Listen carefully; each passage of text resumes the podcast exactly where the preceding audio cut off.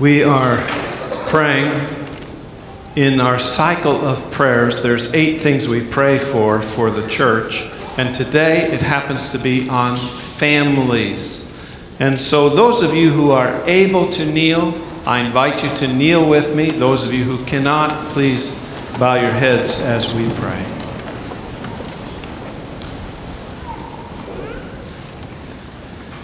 Father in heaven, we bow our heads before you.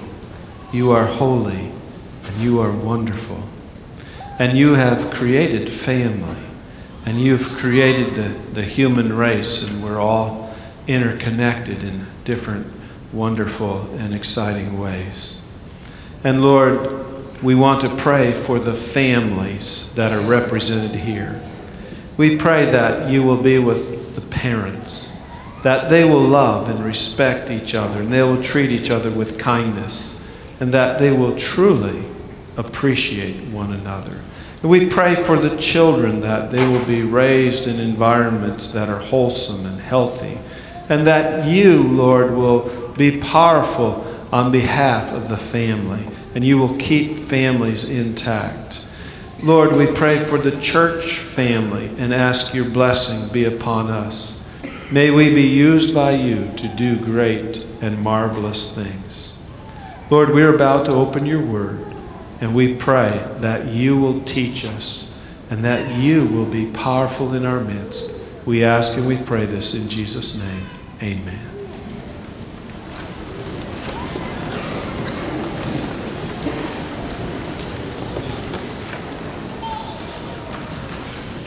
How strong is God? How big is God? Well, we can't get there. How strong is God? We really can't get there either. But we think in terms of Him holding up the universe. We think in terms of Him speaking and the world beginning. We think in terms of Him being just extremely powerful, beyond anything we can imagine. The God who holds the space together the God who inhabits his universe, how strong is he in our lives? You see, we may have a concept of God being almighty in the big things, but is he almighty in the little things? In particular, in the family, in the relationships in the family.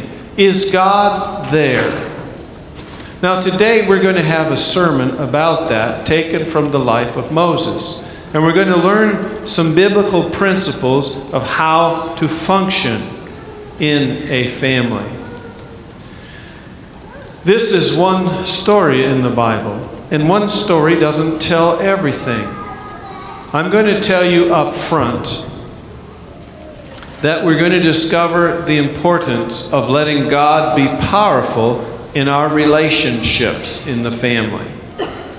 However, I want to be clearly understood that I am not a subscriber to the philosophy that is, you pray and take it. That is not biblical. Listen, folks. God refuses to live with Satan you don't have to either.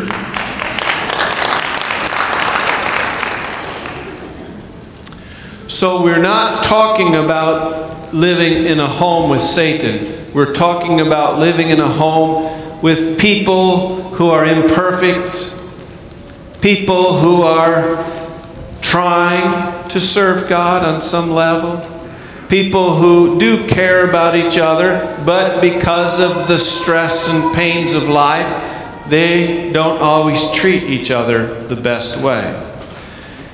And these situations are common to all of us because we're human. So, how powerful is God in our lives to work through those things? Let's turn to Numbers chapter 12. In Numbers chapter 12, we have a story that lasts 16 verses. So I'm going to read the entire story with you, and then we'll back up and learn what we can learn. If you do not have your Bibles with you, please follow along on the screen. I'm reading from the New King James Version. Then Miriam and Aaron spoke against Moses because of the Ethiopian woman whom he had married, for he had married an Ethiopian woman. And they said, Has the Lord indeed spoken only through Moses? Has he not spoken through us also? And the Lord heard it. Now the man Moses was very humble, more than all men who were on the face of the earth. Suddenly the Lord said to Moses, Aaron and Miriam, Come out, you three, to the tabernacle of meeting. So the three came out. Then the Lord came down in the pillar of cloud and stood in the door of the tabernacle and called Aaron and Miriam, and they both went forward. Then he said, Hear now my words. If there is a prophet among you, I, the Lord, make myself known to him in a vision, and I speak to him in a dream. Not so with my servant Moses. He is faithful in all my house. I speak with him face to face, even plainly, and not in dark sayings. And he seized the form of the Lord. Why then were you not afraid to speak against my servant Moses? So the anger of the Lord was aroused against them, and he departed. And when the cloud departed from above the tabernacle, suddenly Miriam became leprous, as white as snow. Then Aaron turned toward Miriam, and there she was, a leper. So Aaron said to Moses, Oh, my Lord, please do not lay this sin on us in which we have done foolishly and in which we have sinned. Please do not let her be as one dead whose flesh is half consumed when he comes out of his mother's womb. So Moses cried out to the Lord, saying, Please heal her, O God, I pray. Then the Lord said to Moses, If her father had but spit on her face, would she not be shamed seven days? Let her be shut out of the camp seven days, and after that she may be received again. So Miriam was shut out of the camp seven days, and the people did not journey on till Miriam was brought in again. And afterward, the people moved on from Hazeroth and camped in the wilderness of Paran. Well, that's the story. The main characters of the story are introduced to us in verse 1. Let's look at that. Then Miriam and Aaron spoke against Moses because of the Ethiopian woman whom he had married, for he had married an Ethiopian woman. Miriam, Miriam is first introduced to us in the Bible in a story that took place in Exodus chapter 2. Though she's not mentioned by name, it is understood by most scholars that it was Miriam who was there when Moses, as a baby, was placed in the little ark covered with pitch and set afloat there in the reeds along the Nile. And when the daughter of Pharaoh saw the little basket boat and asked one of her attendants to get it and saw the beautiful baby, recognizing it must be a Hebrew baby, it was Miriam that came forward and asked, Would you like me to find a Hebrew nursemaid for you? We find her again mentioned in Exodus 15. Let's go there. Exodus 15 and verse 20. Exodus chapter 15 is a song of victory, a song of deliverance.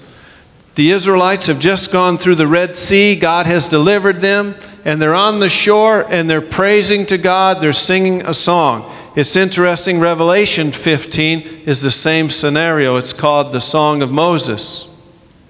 So we have the Song of Moses in Exodus 15, and after they're done singing, we come to verse 20.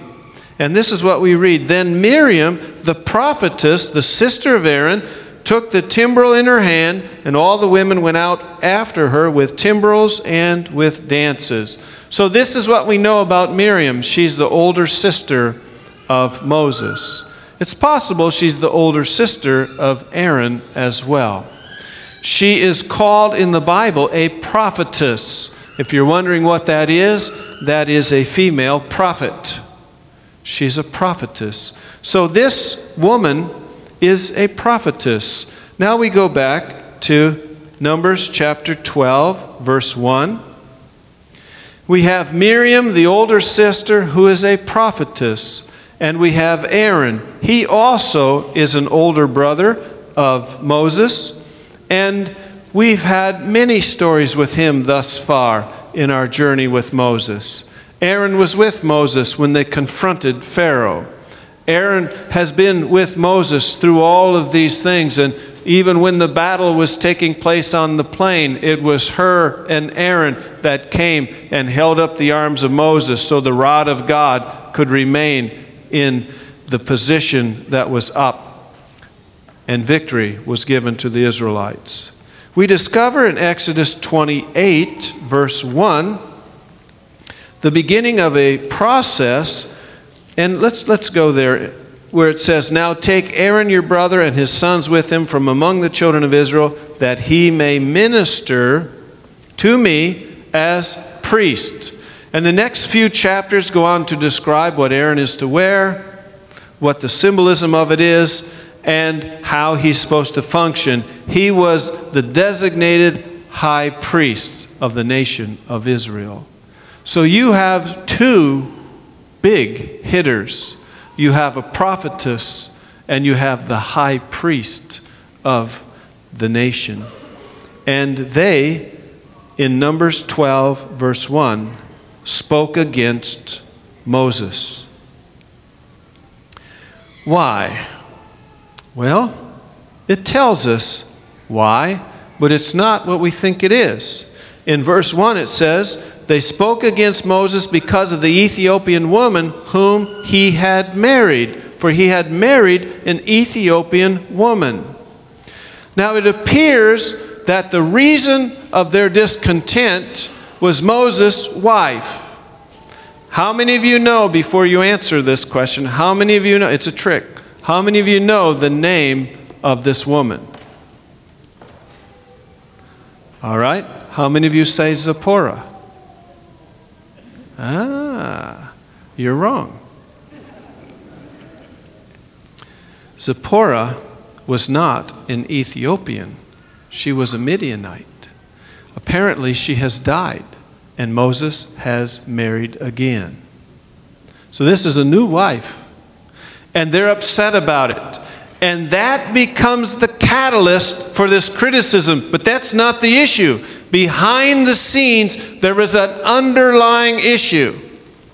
I remember one Saturday night listening to the Prairie Home Companion on the radio, and Garrison Keillor is describing a husband and a wife driving down a road. They were headed somewhere, and the wife was not in a very good mood and uh, Garrison Keillor can tell a story probably as well as anybody that's ever told a story.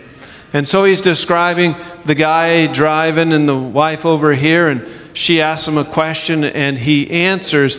And the answer triggered a barrage of stuff that had been building up.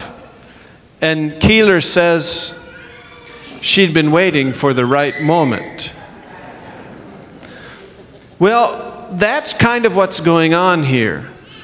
The marriage, the wedding, becomes the catalyst, but the real issue is something else.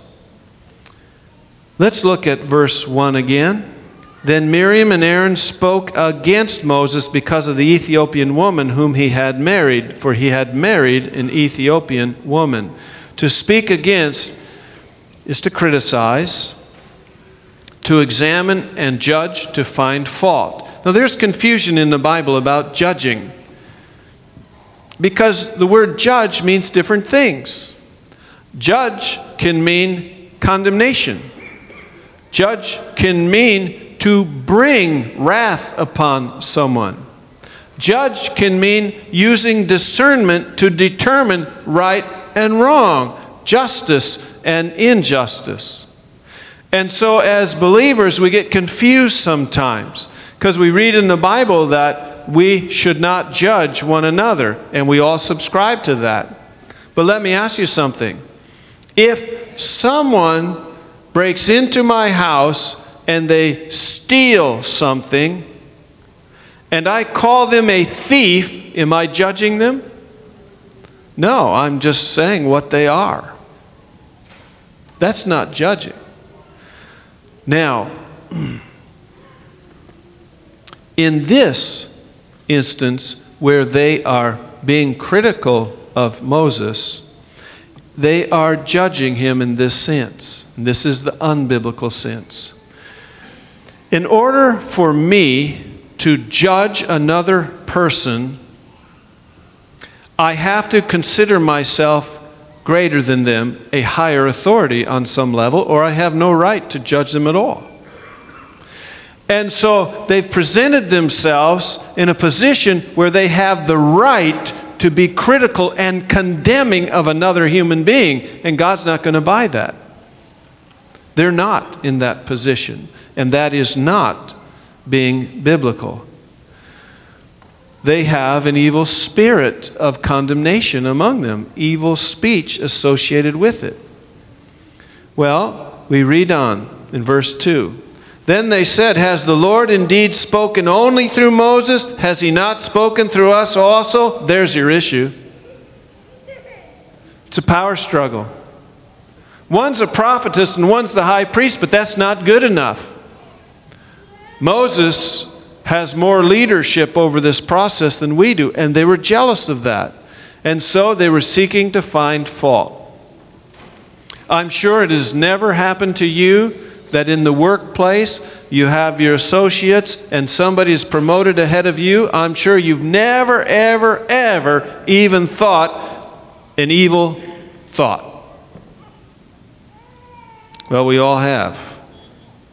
We all fall into that category because we're human and we have a sinful nature. And we know inside our hearts why we are more deserving than them. So they're angry. The woman in that wedding is the catalyst. This is an underlying issue, an issue of authority. And in verse 2, we have a very, very telling phrase. Right at the end, it says, And the Lord heard it. The Lord hears it. The Lord hears everything we say. The Lord hears everything that is said to us. And, folks, when it comes right down to it, the whole purpose of this book is to teach us how to get back to God, how to love God, and how to love one another. God knows the change has taken place in our heart called conversion when we begin to love other people. How we treat other people is the acid test to God. Someone was talking to me earlier today, and they said, You know, Pastor, we have emphasized so many things down through the years, but somehow we've missed it. And they started describing things that had been emphasized in their life everything from diet to dress to entertainment and so forth and so on. Bottom line how do we treat other people? Let me ask you how many of you think God was impressed with the Jewish leaders' concern about keeping the Sabbath on the Friday they were killing his son.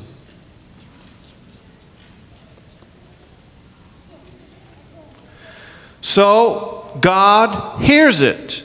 Now, the next verse is very interesting. Now, the man Moses was very humble, more than all men who are on the face of the earth. Who wrote that? You know, some people use that as an excuse to say, well, Moses didn't write all that he wrote. And others say, how could, how could an individual write that about themselves? Well, let me share with you. Moses did write that. But how can somebody identify themselves as being more humble than all the men who are on the face of the earth? What comes to my mind is the story of a county who decided to have a contest and they would issue the award at the yearly county fair. And the contest was the most humble person in the county would, would receive an award. And so they took, you know, votes from everybody and it, it settled down on one individual. And they asked that individual to come. And, and when that individual came, they announced that he was voted the most humble man in the county, and he was applauded, and everybody thought it was wonderful. They gave him the award, and the minute he accepted it, they took it back. How can you be so humble? Well, what does Moses mean by it? Here's what Moses means God has spoken to me, Moses could say. I have seen the form of God. God showed me his back. And God has been merciful to me above all people on the earth. I am the most unworthy person on the planet to receive any of God's benefits. It's like the Apostle Paul saying regarding sinners, I am the chief of sinners. Moses is saying, I don't deserve all that God has done for me. He has done more for me than he has any other person on earth. And that's the posture of someone whose sins have been forgiven. So Moses can say that and he can mean it. But here's in practical application what he is saying I'm going to leave it up to God. My brother and sister are critical of me. They're critical of my wife. I'm going to leave it up to God God is big enough to run the universe. God is big enough to defend me. I will pray about it. I'm not going to react. I'm going to pray about it and let God be God for me. Now, folks, when it comes to relationships, we're going to get on each other's nerves, and, and that happens. Let me give an example. This person over here says something about this person. They're all in the same family, so there might be a history of it. This person is going to be tempted to say something back, say it firm enough, strong enough that it quiets this one down, and even say a little more so that it puts this one in their place. And on it accelerates. If this one decides not to respond, there's another way to get at them, and that's to draw this one in and to draw this one in and to draw this one in and start, start the whole thing. And how many families are a living Hades because of that going on? So, what Moses did is he gave it to God. He, Moses even wrote it in the story. God heard it. And so Moses prayed about it, and God confronted Miriam, and Aaron with their hearts. How much better would our homes be if instead of reacting, we prayed and we let God work on the hearts of the people in our families? And then, should they come and apologize, folks, that is true apology. That is not just being convicted that, that they were out of or they were wrong in this situation. It is a deeper thing. And with it, if it's true repentance, will come a prayer to God that they not do that anymore, and the behavior discontinues. Now, here's the balance that I want to give you. A person who is in an abusive environment, where they're just being slammed verbally, they're being slammed physically, and other ways that we could describe, but this is a family program. If they're in that environment, listen, The Bible does not say just pray and take it. Get out of there. Get help. Call us. We'll do what we can to help you. Now, so what does God do? God confronts them, and God punishes Miriam because she apparently is the leader. Do you, know, do you know how the story of Miriam ends? She gets healed of the leprosy here. We don't read anything else about her until we come to chapter 20. Chapter 20 and verse 1. Then the children of Israel, the whole congregation, came into the wilderness of Zin in the first month. And the people stayed in Kadesh, and Miriam died there and was buried there. Doesn't say anything about them mourning her, doesn't say anything at all. She died, she was buried. She wanted to be the leader, she was pushing it in an unholy way. She ended up with leprosy, alone, isolated, nobody to lead. She got healed of that, and when she dies, she died. She was buried. No celebration about her at all. It is a serious thing how we treat one another in the family. Family is a strange dynamic. You hear sayings like, can't live with them, can't live without them. My wife has a saying. She says, sure, blood is thicker than water, but water's a lot easier to drink.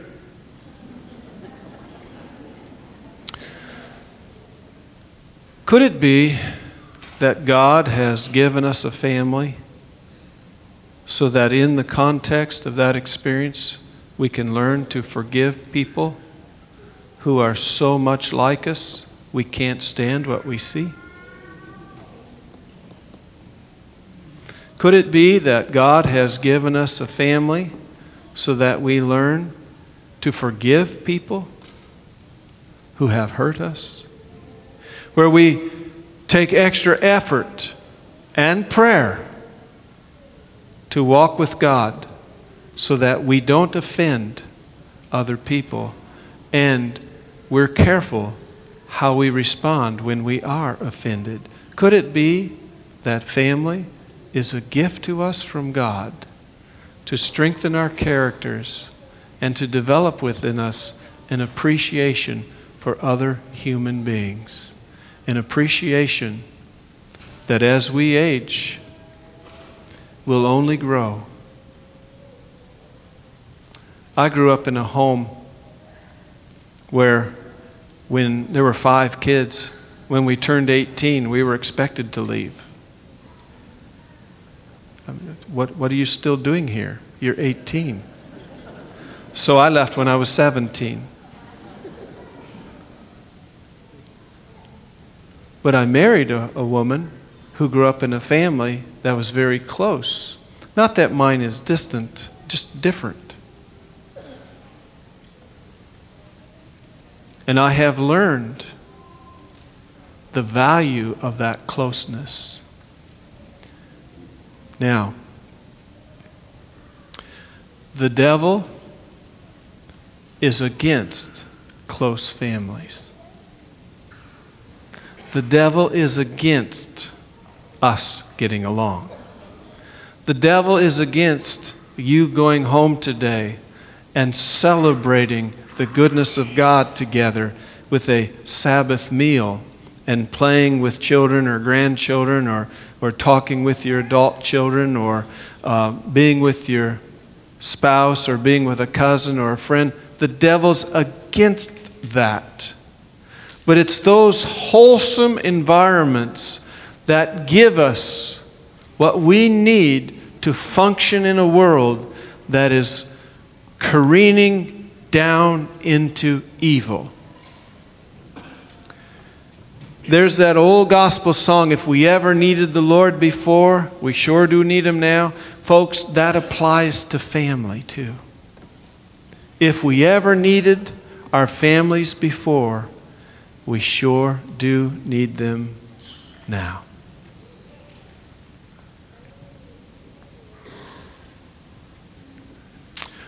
So here's where I'm at. I feel a great need to ask God for forgiveness for some of the things I've said and done. And I also feel a great need to ask God for His grace to be in my life so that I can appreciate and demonstrate appreciation to the members of my family. And maybe you kind of feel the same way. And if you do, if you would like to say to the Lord, you want forgiveness, and if you want to say to the Lord, you want His grace, then I'm going to invite you to stand.